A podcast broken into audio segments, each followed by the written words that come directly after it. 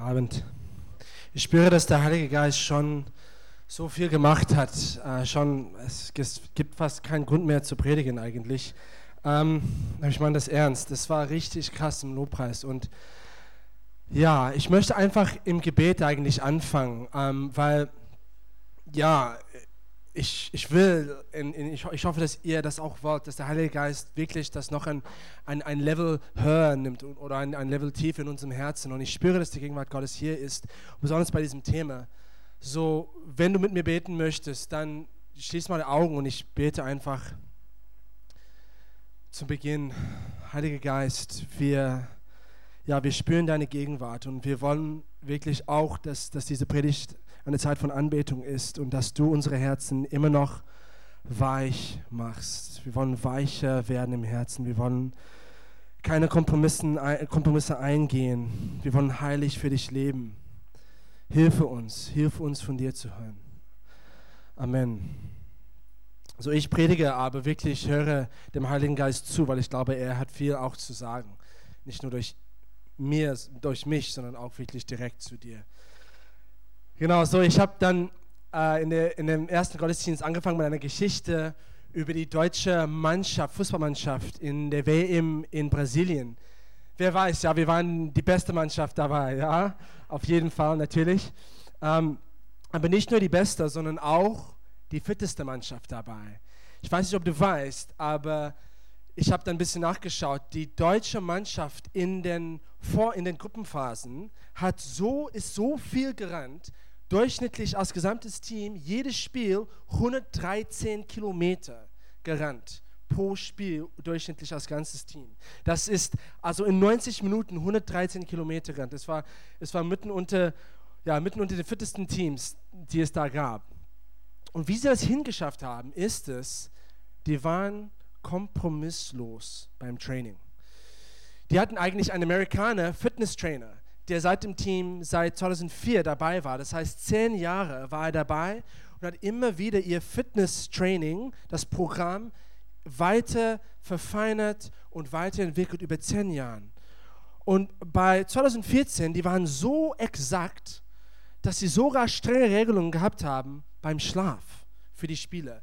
Die Spieler durften keine elektronischen Geräte mit in den Schlafzimmer bringen sodass sie nicht von, von Bildschirm stimuliert wurden kurz vorm Schlaf, sodass sie guten Schlaf bekommen konnten, sodass sie richtig trainieren konnten.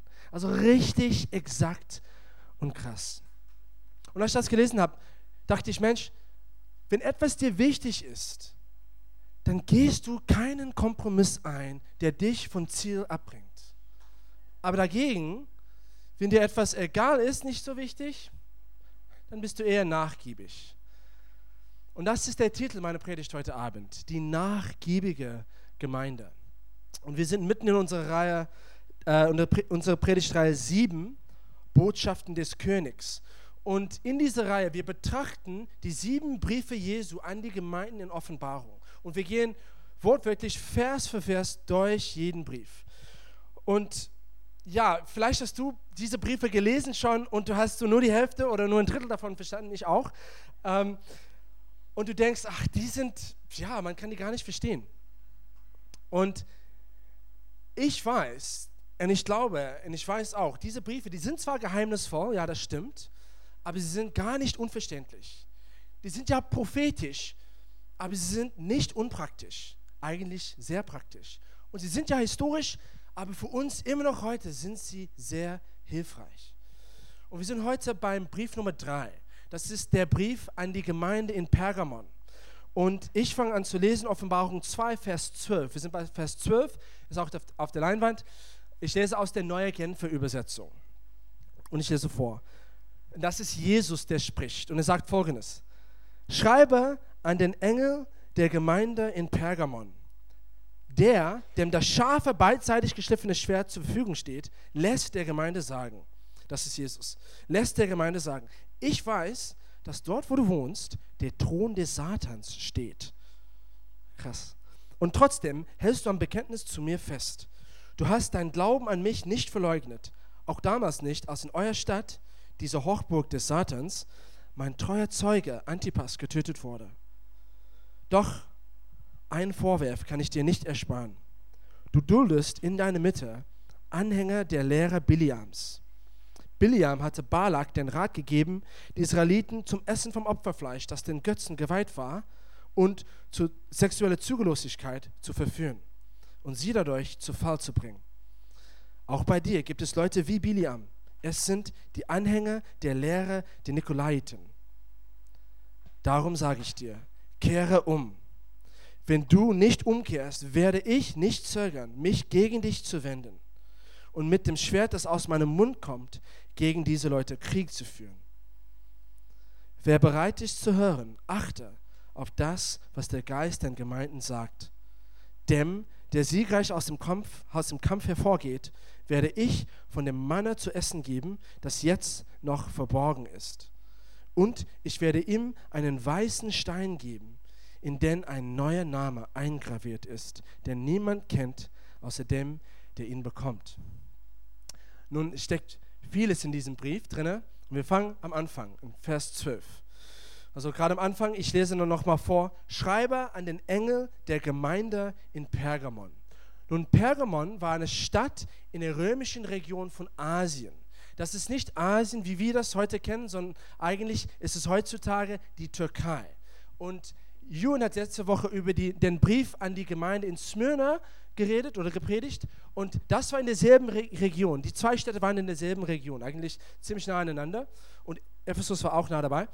Ähm, aber Pergamon war die Hauptstadt dieser Region. Das heißt, es war das politische Zentrum von der Region. Aber eigentlich viel mehr als das politische Zentrum, es war ein religiöses Zentrum für die Region. Smyrna dagegen, Smyrna war das finanzielle Hauptstadt sozusagen oder das finanzielle Zentrum. Es war reich, ist immer noch, ist mir heute. Pergamon war ein bisschen anders. Super, super religiös. Es gab sieben unterschiedliche heidnische Religionen in dieser Stadt. Und das war nur die heidnische Religion. Es gab sieben große Tempel. Vier von denen waren für die römischen Götter. Das war ähm, Demeter und Athene und Dionysus und Zeus. Und dann dazu gab es noch drei weitere Tempel und die waren für die römischen Kaiser. Weil die Kaiser wurden damals verherrlicht und als Götter angebetet. Es gab drei Tempel nur für die Kaiser. Und dann gab es dann noch natürlich Judentum dazu und auch Christentum dazu. Also es gab also eine Mischung von vielen, vielen Religionen, aber hauptsächlich viele heidnische Religionen. Und das ist wichtig zu merken. Ich sage mehr dazu später. Aber wir gehen weiter in Vers 12. Dann, das ist Jesus, der spricht und er beschreibt sich, er sagt sich selbst. Er sagt, der, dem das scharfe, beidseitig geschliffene Schwert zur Verfügung steht, lässt der Gemeinde sagen. Und es ist interessant, am Anfang jeden Briefes gibt es eine Beschreibung von Jesus selbst über sich. Und jede dieser Beschreibungen, das ist nur so ein Satz am, am Anfang jeden Briefes, kommt eigentlich, die kommen alle aus der großen Offenbarung von Jesus im ersten Kapitel von Offenbarung. Im ersten Kapitel von Offenbarung, wenn du die, das Buch kennst, Jesus, der auferstandene Jesus, erscheint vor Johannes. Und Johannes vor, ähm, fällt vor ihm nieder wie tot und es beschreibt da, wie Jesus aussieht. Also ähm, ähm, Haare weiß wie Wolle und, und, und Augen wie Feuer und so weiter. Und jede dieser Teile sind aufgeteilt durch die sieben Briefe. Zum Beispiel in dem ersten Brief, Jesus beschreibt sich am Anfang als derjenige, der die sieben Sterne in der Hand hält. Oder im zweiten Brief, er beschreibt sich als der Erste und der Letzte. Die kommen alle aus dieser Offenbarung in, in Offenbarung 1. Und hier beschreibt sich als derjenige, der das zweiseitige Schwert hat. Jeder Teil, das heißt betont, jeden Brief betont einen anderen unterschiedlichen Aspekt von der auferstandenen Jesu. Und das heißt, dass auch jeder Brief oder dass diese Teile auch ein Schlüssel sind für jeden Brief. So, was ist der Schlüssel für, dieses, für diesen Brief? Es ist das Schwert. Was ist das beidseitig gestiftene Schwert? Wir wissen aus Hebräer 4, Vers 12, das ist das lebendige Wort Gottes. So hier, wo Jesus zu einer Gemeinde, Gemeinde redet, die, die, die in, quasi in Sünde gefangen sind, er sagt, ein Schlüssel für euch und auch ein Schlüssel für uns, für dich, ist das Wort Gottes. Das Wort Gottes. Okay, merke das. Weil Jesus gibt uns auch ein Versprechen. Durch die Erwähnung dieses Schwertes am Anfang gibt er uns ein Versprechen. Und ich erkläre kurz warum ich das glaube. Dieses Schwert jetzt, so taucht auf hier auch taucht auf hier, aber auch später im Offenbarung, wo Jesus da steht als Reiter auf dem weißen Pferd. Vielleicht kennst du das. Und er hat ein zweiseitiges Schwert, das aus seinem Mund kommt. Und was macht dieses Schwert in Offenbarung 19? Es vernichtet alle Könige der Nationen, die im Buch stehen für die dämonischen Mächte, die über die Nationen regieren. So das Versprechen, was Jesus uns gibt und auch diese Gemeinde ist, egal wie dunkel es ist, egal wie viel Sünde es darum gibt, egal wie, wie viele dämonische Mächte gegen dich kämpfen, du wirst durch mein Wort siegreich sein können. Sogar mein Wort wird dir die Fähigkeit geben, diese dämonischen Mächte vernichten zu können. Vernichten zu können. Lest mal Offenbarung 19. Also ich habe heute nicht die Zeit dafür, aber es ist wirklich ermutigend und aufbauend. Also merke das, das Wort Gottes hat Kraft für das ganze Thema heute Abend. Genau. So. Es ist auch wichtig, dass wir das merken, besonders in Bezug auf dämonische Mächte, weil wir sehen im nächsten, gleich im nächsten Vers, was genau für dämonische Mächte es gab in dieser Stadt, in Pergamon. Vers 13. Ich weiß, dass dort, wo du wohnst, der Thron des Satans steht. Ich meine, heftiger gibt es nicht. Der Thron des Satans in einer Stadt. Ähm, ja, Ewan hat letzte Woche über die Synagoge des Satans geredet. Das ist im vorherigen Brief. Und das, da ging es um Juden, die gesetzlich waren und die gegen Jesus Christus gekämpft haben.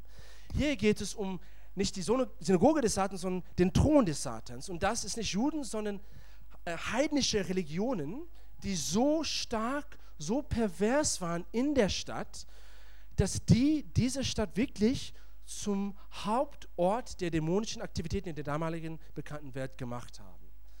Es war richtig, richtig krass. Wie gesagt, es gab sieben te große Tempel in dieser Stadt. Einer davon war der Tempel von Zeus. Und der war oben auf einem Hügel bei der Stadt, also am höchsten Ort. Ja? Und der hat einen sehr großen Altar. Das war der größte Altar aus der Antike. Und Menschen sind überall aus der damaligen Welt gekommen, um hier bei, beim Zeus-Altar Anbetung zu machen. Dieser Altar war in der Form eines Throns. In der Form eines Throns. Ja? Und was sie gemacht haben, ist, sie haben Menschenopfer gebracht. Es gab ein Statue von einem Stier mitten auf dem Altar. Und diese, Stier, diese Statue war hohl, das heißt, es war leer drin und die haben die Opfer so gebunden an dem Statue, dass, dass, dass sie ihr, ihr Kopf in den Mund von dem Stier so gestellt haben. Und dann, was sie gemacht haben, sie haben ein Feuer unter dem Statue angezündet. Das Statue wurde glühend heiß und der Opfer wurde verbrannt. Auf eine sehr krasse, heftige, dunklen Art und Weise. Also, ich finde das krass das ist nur ein Beispiel. Also ritualistischer Sex war weit verbreitet durch die Stadt. Die hatten viele Rituale und die hatten fast alle etwas mit Sex zu tun. Also Frauen wurden oft vergewaltigt und es war einfach eine dunkle Ort, eine dunkle Stadt. Und ja, aber lass uns ein bisschen mehr zum, zum Zeus-Altar sagen. Dieser Altar von Zeus mit dem Statue von dem Stier, das kennen wir heute als der Pergamon-Altar. Und er ist eigentlich in unserer Stadt, in Berlin.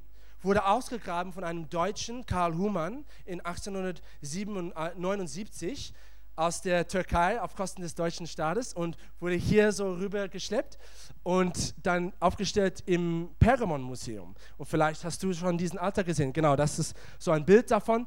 Und man sieht, wie groß, wie riesen, riesig groß diesen Altar war. In den 30ern Albert Speer, der Nazi-Architekt, war von diesem Altar so beeinflusst, so beeindruckt, so inspiriert, dass er es nachgebaut hat in der Form der Zeppelin-Tribüne auf der Reichsparteitagsgelände in Nürnberg. Also vielleicht warst du da in Nürnberg, die Reichsparteigelände. Es gibt da auch die Zeppelin-Tribüne, ist ein Nachbau von dem Pergamon-Altar. Es ist super groß und hatte auch interessanterweise eine religiöse Funktion bei den Nazis. Bei den Reichs Reichsparteitagen, Tagen, die haben immer das beendet mit einer religiösen Zeremonie, wo die Nazis alle ein heiliges Gelübde ausgesprochen haben. Und während dieser Zeremonie, wo stand Hitler? Hinter seinem Podest, mitten auf dem Altar, auf der Tribüne, der eigentlich nach dem Pergamonaltar nachgebaut wurde, wie ein hoher Priester. Also, dass dieser Altar eng mit dämonischen Mächten verbunden ist, ist klar. Und ich glaube aber, dass, oder ich weiß auch, dass viele Christen, viele Berliner Christen, aber die, die wissen, dass es diesen Altar in unserer Stadt gibt und die sind davon aber runtergetragen, weil die, die, die, die spüren, oh, ja, dass da es so eine böse Altar gibt in unserer Stadt, die verlieren die Hoffnung dabei für unsere Stadt. Die denken ja, Berlin ist dadurch irgendwie für immer und ewig in Dunkelheit, in Dunkelheit versetzt.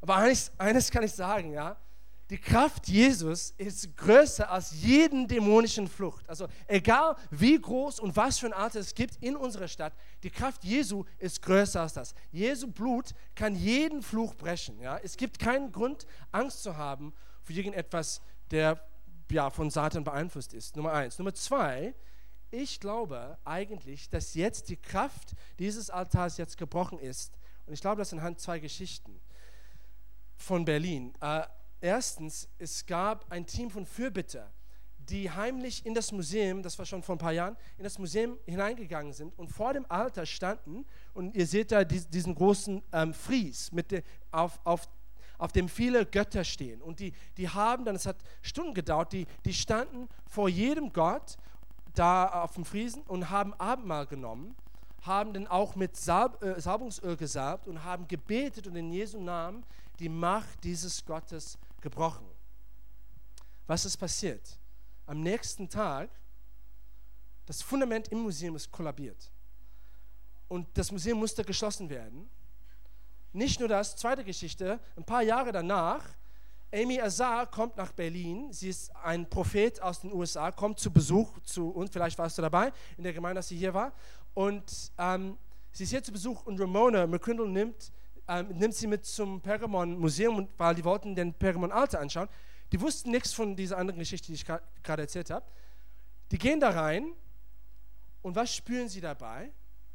Keine dunkle Mächte, Atmosphäre, nichts. Die haben eigentlich dagegen Engel gesehen und voll die Gegenwart Gottes erlebt, gespürt. Die waren sogar ähm, total geflasht vom Gegenwart Gottes.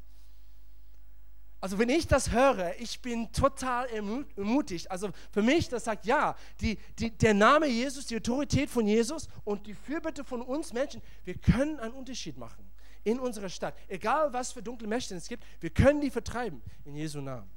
Amen. Und genau, so, ja, so, so viel zu Pergamon Alter. Aber lass uns dann weiter lesen in Vers 13. Die sind in einem dunklen Stadt und die, die, die, ähm, genau, die erleben das. Und dann Jesus sagt, aber trotzdem hältst du am Bekenntnis zu mir fest.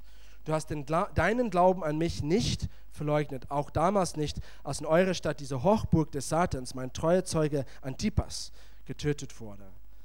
Also obwohl sie in solch einer dunklen, perversen Atmosphäre waren, sind sie, sie haben Jesus nicht verleugnet. Und beispielhaft hier ist Antipas. Antipas war der Bischof oder der Älteste von dieser Gemeinde in Pergamon. Und er war auch der erste Märtyrer, der vom römischen Staat hingerichtet wurde. Er wohnte in dieser Stadt. Er ist keinen Kompromiss eingegangen, hat nicht nachgegeben. Und was haben sie gemacht? Sie haben ihn hingerichtet. Und zwar, die haben ihn hingerichtet auf dem Zeus-Altar und die haben ihn angebunden an diesem Stier und mit seinem Kopf in dem Mund und er wurde verbrannt. Und was sagt Jesus über ihn, über diesen Antipas? Er nennt ihn mein treuer Zeuge. Und das ist interessant, weil es deutet auf einen anderen Titel, eigentlich ein Titel Jesu, hin.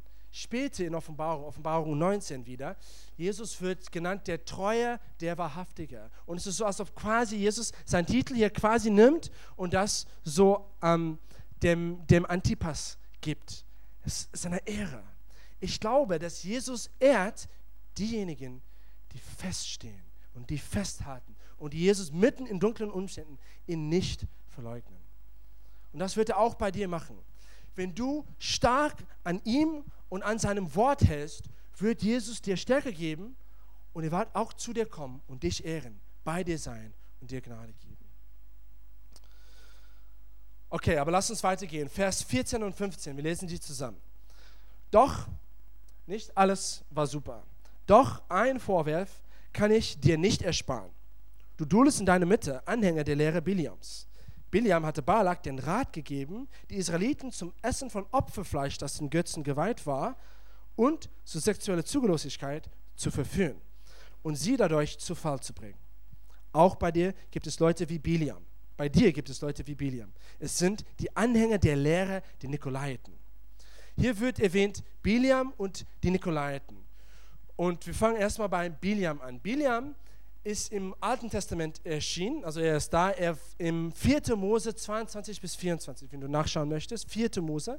Und er war ein heidnischer Prophet und er wurde beauftragt von dem König von Moab, er wurde beauftragt, um die Israeliten zu verfluchen. Aber interessanterweise konnte er das gar nicht machen. Er wurde von Gott verhindert und konnte eigentlich Israel nur segnen. Ja? Super toll. Nichtsdestotrotz, danach hat er einen bestimmten Rat gegeben, wodurch die Israeliten in sexuelle Unmoral und auch in Götzendienst geraten sind. Also er war doch am Ende ein böser Typ. Aber genau, und deswegen, Biliam taucht manchmal auf in der Bibel, zum Beispiel im Neuen Testament wird auch ein paar Mal über ihn geschrieben, weil er ist immer verbunden mit sexueller Unmoral und mit Götzendienst. Und es gab im Neuen Testament, also es gab erstmal den, den Rat im Alten Testament von Bileam an sich, der Rat an sich, und dann im Neuen Testament, das wurde so entwickelt zu einer Lehre. Und es gab Leute in der Gemeinde, die gelehrt haben und, und über das für Christen es okay war, sexuelle Sünde zu begehen und, und, und auch die, die Götzen wirklich anzubeten von, von der damaligen Zeit. Und die Apostel mussten dann streng dagegen auch äh, lehren und kämpfen. Und nicht nur im Alten Testament, im Neuen Testament, auch heutzutage gibt es immer noch Lehrer, die versuchen, Christen zu überzeugen, dass sie von, von der biblischen Standard von, von sexueller Sünden und auch von wahrer Anbetung so ein bisschen abgehen können und das nicht so streng nehmen können, betrachten können. Das ist die, die, die Lehre Biliams. Und in dieser Gemeinde, es gab ähnliche Leute, die auch an diese Lehre gehalten haben und die waren die Nikolaiten. Die Nikolaiten hat Gareth, ich sage nicht viel dazu, Gareth hat in der ersten Predigt darüber was gesagt, die waren eine Sekte vom Nikolaus aus Antiochien, war mal ein Apostel, dann ist dann ähm, geraten und, und äh, wurde dann ein äh, Sekteführer und er das waren die Nikolaiten und die haben höchstwahrscheinlich, wissen wir aus der Geschichte, an diese Lehre gehalten. Das heißt, die haben Christentum mit sexueller Unmoral und mit Götzendienst vermischt. Und es war wirklich ein Problem in der Stadt, in der Gemeinde in Pergamon, weil, wie ich gesagt habe, ritualistischer Sex war überall weit verbreitet. Sogar es war, hatte auch ökonomische und finanzielle Wichtigkeit, weil die Handelskammer damals die waren quasi auch religiös. Um in eine Handelskammer zu gehen, Eintritt zu haben, musstest du durch eine Rituale gehen. Und diese Rituale beinhaltet oft, meistens Sex, ritualistische Sex. Also es war beides zugleich Sex und auch Götzendienst. Und deswegen gab es enorm große gesellschaftliche, finanzielle Druck nachzugeben. Hier, da, einen Kompromiss einzugehen. Ja, ist wegen der Handelskammer und, so, und deswegen. Und Jesu Problem ist mit dieser Gemeinde, ist, dass es solche Leute gab, die diese Lehre verbreitet haben. Und was haben die Gemeinde gemacht? Anstatt sie in Liebe über diese Fehllehre und über diese Sünde zu konfrontieren, haben sie einfach nichts gesagt. Was, was, äh, ähm, was weder liebend noch wahrhaftig ist. Ja, ist eigentlich Feigheit. Und ja, ich glaube, es stimmt in dieser Zeit, es musste hart gewesen sein, wirklich Gottes Lehre über sexuelle Reinheit und, und wahre Anbetung hochzuhalten. Es war bestimmt keine bequeme Sache. Und ich glaube, auch für uns heutzutage ist das auch keine bequeme Sache, festzuhalten an die biblische Lehre über diesen Sachen. Weil alles in unserer Kultur spricht dagegen. Zum Beispiel, erstmal, lass uns Sex betrachten. Sex ist ähm, heutzutage Sex vor der Ehe, Homosexualität, Sex mit unterschiedlichen Partnern, Dreier, ähm, Sex mit Prostituierten, Pornografie, wird, das wird alles als normal betrachtet, aber nicht nur normal, das wird auch vorgehalten als ein Zeichen unserer sexuellen Freiheit. In Bezug auf Sex vor der Ehe, ich muss an, an eine bestimmte Geschichte denken. Mit, ähm, ich und Anita, wir sind eigentlich erst in Berlin zusammengekommen in, in eine romantische Beziehung. Und damals, als es angefangen hat, war Anita noch Au pair. Das war am Anfang unserer Zeit in Berlin. Und wir haben äh, ihren Au-pair-Eltern so erzählt, dass wir jetzt in einer Beziehung waren. Und die haben uns nie, niemals geglaubt, dass wir miteinander kein, dass wir nicht miteinander geschlafen haben. Also jedes Mal, wir mussten sie bestimmt mehr als zehnmal haben wir gesagt, ja, wir, wir ziehen nicht zusammen ein, erst nach der Hochzeit und wir, wir, wir schlafen miteinander nicht, nicht erst bis, bis nach der Hochzeit. Und jedes Mal haben sie uns gesagt, ja, ja, wir glauben, wir glauben euch. Also die, die haben uns überhaupt nicht ernst genommen. Und das für mich hat, hat gezeigt, es war für sie unvorstellbar. Unvorstellbar, dass, dass ein, ein junges Paar keinen Sex vor der Ehe hat. Dass die, die waren so drin in diesem Denken, dass sie, dass sie uns gar nicht ernst genommen haben. Ich glaube, sie denken immer noch, dass, dass wir da Witze erzählt haben. Ähm, und ja, das hat mich wirklich zum Nachdenken gebracht.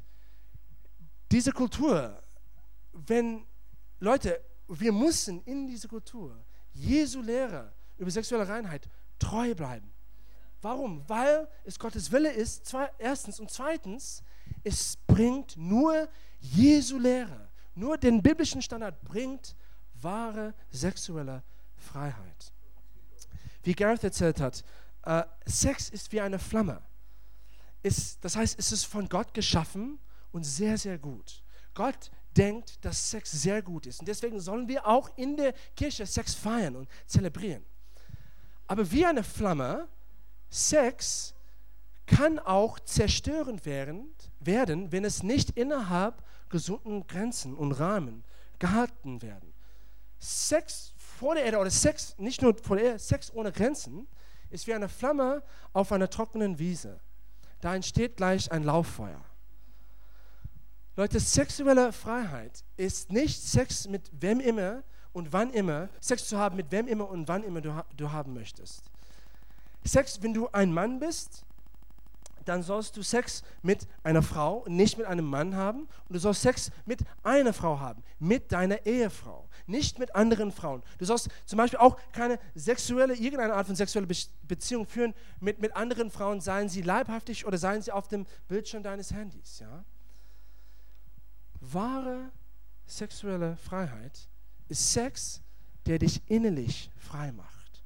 Und das ist Sex, der passiert, der stattfindet innerhalb gesunden und geschützten Rahmen, beziehungsweise die Ehe zwischen Mann und Frau. Und vielleicht bist du gerade in diesem Bereich Sex herausgefordert oder, oder versucht gerade einen Kompromiss hier und da einzugehen. Leute, wenn wir Jesus lieben, bleiben wir ihm treu. Egal wie schön diese Frau, Frau da ist oder, oder wie nett dieser Mann ist. Wenn es uns wichtig ist, wie ich am Anfang erwähnt habe, dann in Bezug darauf gehen wir keinen Kompromiss ein. Es ist wichtig. Okay, so viel zu sexueller Unmoral. Es gab dann auch Götzendienst. Und vielleicht, als ich das erwähne, denkst du, okay, ja, ich konnte so ähm, das mitfolgen, was du gesagt hast über Sex, aber, Sex, aber Götzendienst Götzendienst heutzutage in Berlin, also keiner betet Götzen mehr an. Vielleicht ja in Afrika, aber nicht hier in Europa. Und wenn du das denkst, wenn du so denkst, da, würd ich, da würdest du völlig falsch liegen. Völlig falsch. Weil Tim Keller, ein sehr bekannter Pastor aus Amerika, nicht nur er, sondern er sagt folgendes, aber es ist auf der Bibel basiert. Er schreibt, dass wenn es etwas in deinem Leben gibt, wenn etwas in deinem Leben eine absolute Voraussetzung für dein Glück oder für dein Selbstwert ist, dann ist es höchstwahrscheinlich im Wesentlichen ist das ein Idol für dich. Etwas eigentlich, das du anbetest.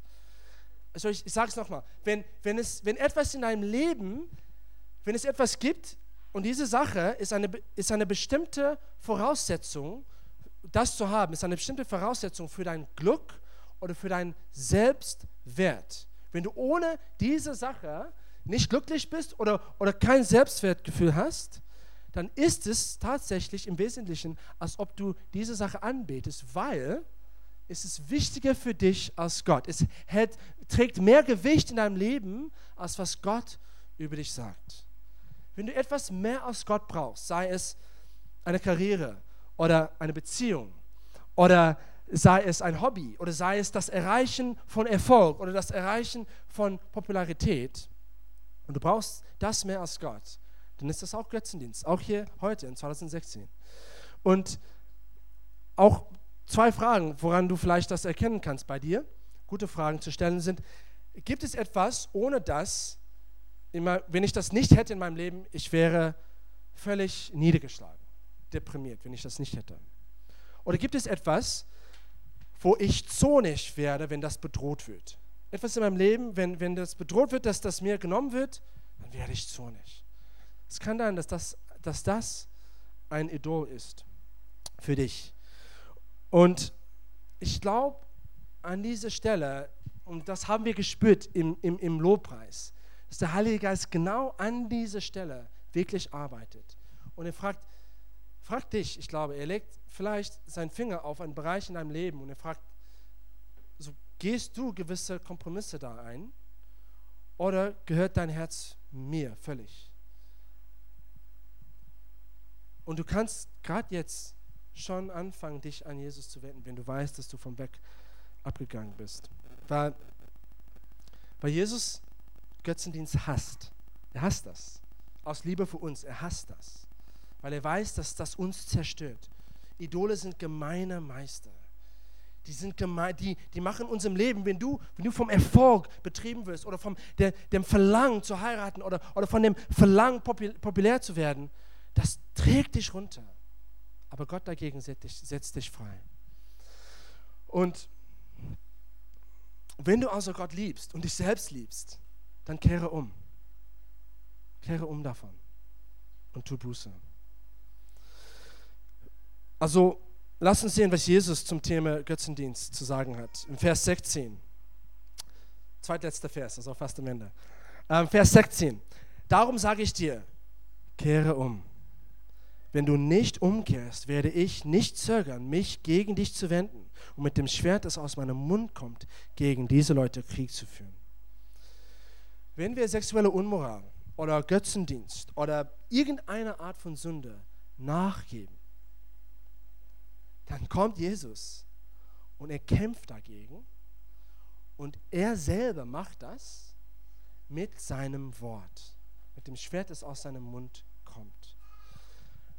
Leute, ich glaube, es ist gut, wenn, wenn, wenn ein Leiter dir sagt, du sollst Buße tun und, und, du zuhörst, das ist gut. Also wenn ich oder Gareth oder Jun oder ein Treffpunktleiter dir sagt, du sollst in diesem Bereich Buße tun und du das tust, das ist gut. Okay? Aber nichtsdestotrotz, wenn du nur Buße tust, weil andere Leute dir das sagen. Wenn du keine eigene Überführung hast von der Sache selbst, wirst du niemals langfristig Frucht tragen davon. Wenn du in deinem Leben Frucht tragen willst, wenn du heilig leben willst, du brauchst eine Beziehung mit Jesus durch sein Wort. Durch sein Wort. Weil sein Wort ist ein Schwert und es kommt und es macht dich heilig. Das heißt, du sollst regelmäßig jeden Tag die Bibel lesen. Und nicht nur zehn Minuten vorm Schlafen, wo du eigentlich nach zwei Minuten einschläfst und am nächsten Morgen dich an nichts erinnern kannst, sondern du brauchst Zeit, Zeit mit der Bibel. Zeit, wo du wach bist, Zeit, wo du Energie hast, Zeit, wo du im, im Stillen sitzen kannst und wo du nicht nur einfach liest, sondern wo du aktiv ein Gespräch mit Jesus führst, während du liest. Wenn du das machst, dann wirst du Frucht tragen. Und das ist, was Jesus meint. Er will, dass sein Schwert lebendig ist in unserem Leben. Wenn du das machst, wird Jesus zu dir reden über deine Identität als Kind Gottes. Und er wird auch sündige Teile deines Lebens abschneiden, weil er dich liebt. Also wenn du ihn liebst, kehre um. Tu Buße. Vers 17. Letzter Vers. Wer bereit ist zu hören, achte auf das, was der Geist den Gemeinden sagt. Dem, der siegreich aus dem Kampf hervorgeht, werde ich von dem Manne zu essen geben, das jetzt noch verborgen ist. Und ich werde ihm einen weißen Stein geben, in den ein neuer Name eingraviert ist, den niemand kennt, außer dem, der ihn bekommt. Ich habe niemals, niemals diesen Vers verstanden, als ich das gelesen habe. Und ich freue mich über diese Predigt, weil ich jetzt die Chance gehabt habe, ein bisschen Forschung zu machen und endlich mal zu verstehen, was überhaupt hier Jesus sagt. Also es gibt zwei Sachen, die er jetzt hier erwähnt. Erstmal verborgenes Mann und zweitens diesen interessanten weißen Stein. Und wir, wir schauen dann kurz die beiden kurz an. Also erstmal verborgenes Manna. Was war Manna? Manna war wortwörtlich für die Israeliten im Alten Testament in der Wüste mit Mose, das war wortwörtlich Essen. Manna war Essen, das vom Himmel gefallen ist. Ich liebe das Essen, das vom Himmel fällt. Also das, das wäre für mich schon gleich Himmel. Das wäre nicht Erde, das wäre schon gleich Himmel. Und, ähm, aber leider, leider, heutzutage gibt es kein Essen mehr, das vom Himmel fällt. Und ich bin sehr traurig darüber. Vielleicht rede ich mit Gott darüber und ähm, wer weiß, was meine Fürbitte hier so, so vorbringt für uns. Ähm, Nein, aber okay, es gibt kein Himmel, leider kein Essen mehr, das vom Himmel fällt. Also was heißt Manne dann für uns? Weil Jesus hier redet ja über Manne. Für uns ist es immer noch Essen oder Ernährung vom Himmel, ja, aber es ist geistlich für, den, für die Seele und für den Geist. Jesus, ähm, ist es ja genau, es ist geistliche Ernährung oder, oder, oder geistliches Essen. Und das ist eigentlich Jesus an sich, weil Jesus das Brot des Lebens ist. Jesus ist unsere Ernährung. Und wenn wir an dem Brot des Lebens teilhaben wollen, dann brauchen wir eine Beziehung zu Jesus. Und wortwörtlich, das passiert, diese Ernährung, durch die Beziehung zu Jesus im Wesentlichen durch Bibellesen unter anderem und durch Gebet. Und auch aus, also wir sehen, Johannes 6 sagt Jesus, ich bin das Brot des Lebens. Und Johannes 4, Jesus sagt, meine Speise ist es, meine Speise den Willen des Vaters zu tun. Also auch gehorsam zu sein, ist auch für uns Ernährung. Ja? Aber es ist verborgen. Manna war immer offen, in der Offenheit, ja, Manna. Was ist verborgenes Manna? Es gab nur einen Ort, wo Manna verborgen war. Und das war im Bundesladen, im Allerheiligsten. Da haben sie ein bisschen Manna aufbewahrt. Das heißt, Jesus verspricht uns, himmlisches Essen zu geben, das direkt aus seiner Gegenwart kommt, direkt aus dem Allerheiligsten. Es ist so Power Food, ja? Power Food. Und genau, es ist interessant hier, dass im, das Manna wird, steht hier im Gegensatz zu was? Es steht im Gegensatz zum Opferfleisch, das ähm, an Götzen, an das Götzen geweiht wurde. Und was Jesus hier verspricht, ist, dass wenn wir aufhören, uns von an, aus anderen Quellen uns zu ernähren, aus sündigen Quellen uns zu ernähren, unsere Seele, uns, unser Geist zu ernähren, so dass wir uns wieder schön machen durch oder, oder dass wir wieder gut ähm, fühlen durch Sex oder durch irgendein Idol in unserem Leben, ähm, das, das Streben an, an, an Erfolg oder an, an Popularität oder was auch immer das ist, wenn wir aufhören, uns von diesen Quellen zu ernähren. Und vielleicht spricht der Heilige Geist zu dir gerade jetzt über solch eine Quelle in deinem Leben, der wichtiger als Gott ist. Wenn wir damit aufhören, dann verspricht Jesus, dass er uns was Besseres gibt. Er gibt uns wahre Nahrung. Nahrung, die wirklich sättigt und satt macht. Es ist Nahrung, die aus der Beziehung zu ihm kommt. Das ist verborgenes Manna. Zweitens, der weiße Stein. Weiße Steine hatten in der Antike unterschiedliche Verwendungen. Es, die wurden äh, verwendet in unterschiedlichen Kontexten in der, in der Antike. Zum Beispiel zuerst, die wurden im Gericht benutzt. Wenn du freigesprochen wurdest vor dem Gericht, kriegst du, hast du einen weißen Stein bekommen. Wenn du schuldig gesprochen wurdest, dann kriegst du einen schwarzen Stein. Also es war ein Symbol von, dass, dass, dass du freigesprochen wurdest von Schuld. Zweitens, ein, ein Stein wurde auch benutzt als Ticket zum Festmahl. Also du hast als Einladung einen weißen Stein bekommen und dann beim Festmahl, du hast dem Türsteher so den weißen Stein gegeben und dann wurdest du reingelassen. Also es war auch ein Ticket zum Festmahl. Und drittens, es war auch ein Symbol von Freundschaft. Freunde haben weiße Steine ausgetauscht und einander Steine gegeben, in denen ihr Namen eingraviert wurden, die nur die beiden kannten. Also diese Namen wurden nur bekannt unter ihnen, unter den zwei. Und viertens hat Rudy mir gerade in der Pause erzählt, es gibt auch eine vierte Anwendung und das ist in den Olympischen Spielen damals. Es gab ein bestimmtes Spiel, das sie heutzutage nicht mehr haben, weil es ist ein Zweikampf und die, die, es gab da nur Männer in, in den Olympischen Spielen, die kämpfen bis zum Tod. Wenn du siegreich aus dem Kampf hervorging, das heißt, wenn du es überlebte, wurdest du einen weißen Stein gegeben. Interessant.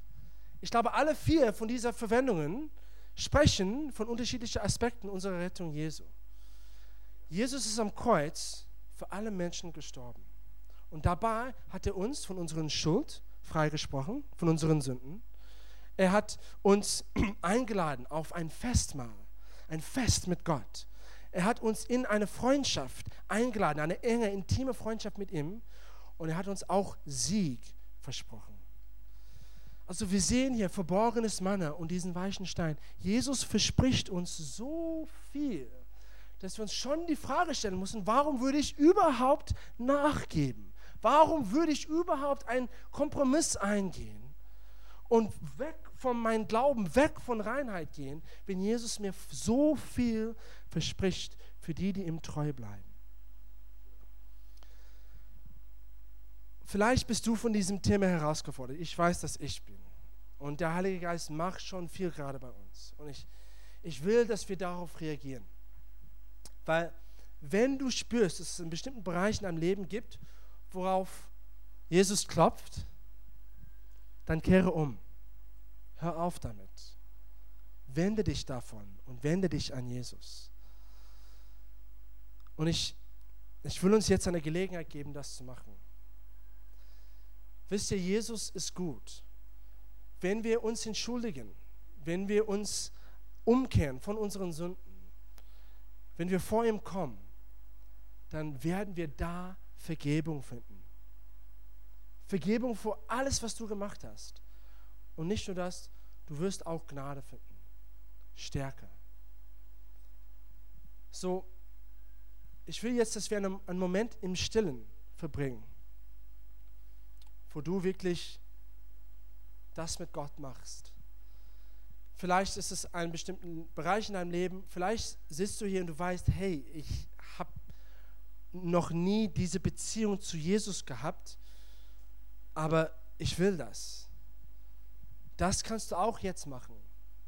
Du kannst einfach umkehren, abwenden von deinem alten Leben, von, von deinen Sünden und dich entscheiden, Jesus nachzufolgen rein zu leben, heilig zu leben und ihm nachzujagen als dein Retter und als dein Herr.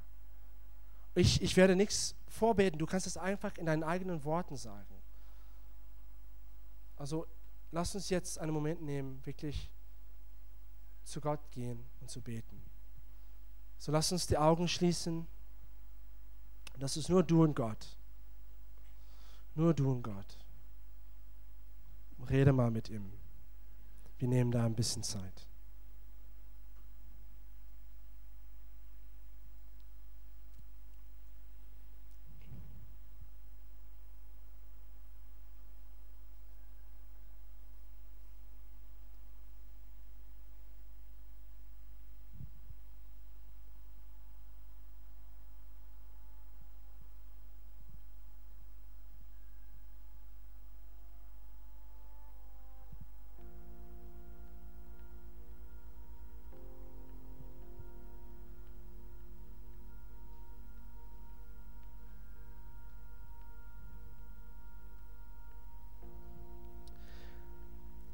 Keine Angst, komplett ehrlich mit Jesus zu sein und dein ganzes Herz vor ihm auszuschütten. Er ist gut. Er wird dich wieder aufbauen. Er ist treu.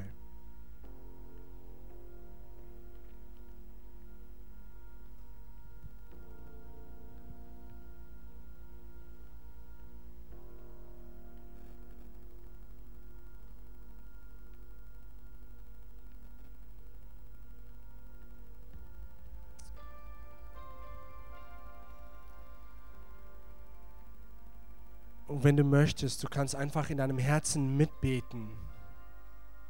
Jesus, wir wollen, wir wollen heilig leben. Jesus, wir wollen, wir wollen neues Feuer haben, Jesus. Wir wollen rein leben mit mehr Leidenschaft für dich, Jesus. Und Jesus, wir kommen jetzt vor dich und wir bekennen, dass wir nicht so viel Leidenschaft haben, wie wir es haben wollen. Wir, wir, sind, wir sind nicht so heilig, wie, wie wir es sein wollen. Aber Jesus, wir wollen davon umkehren.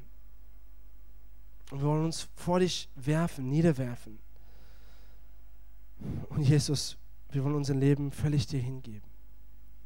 Hilf uns, Jesus. Wir danken dir, dass, dass du treu bist, dass du zu uns kommst, durch dein Wort, durch deine Gegenwart und du baust uns auf. Wir danken dir für deine Gnade und deine Stärke. Amen.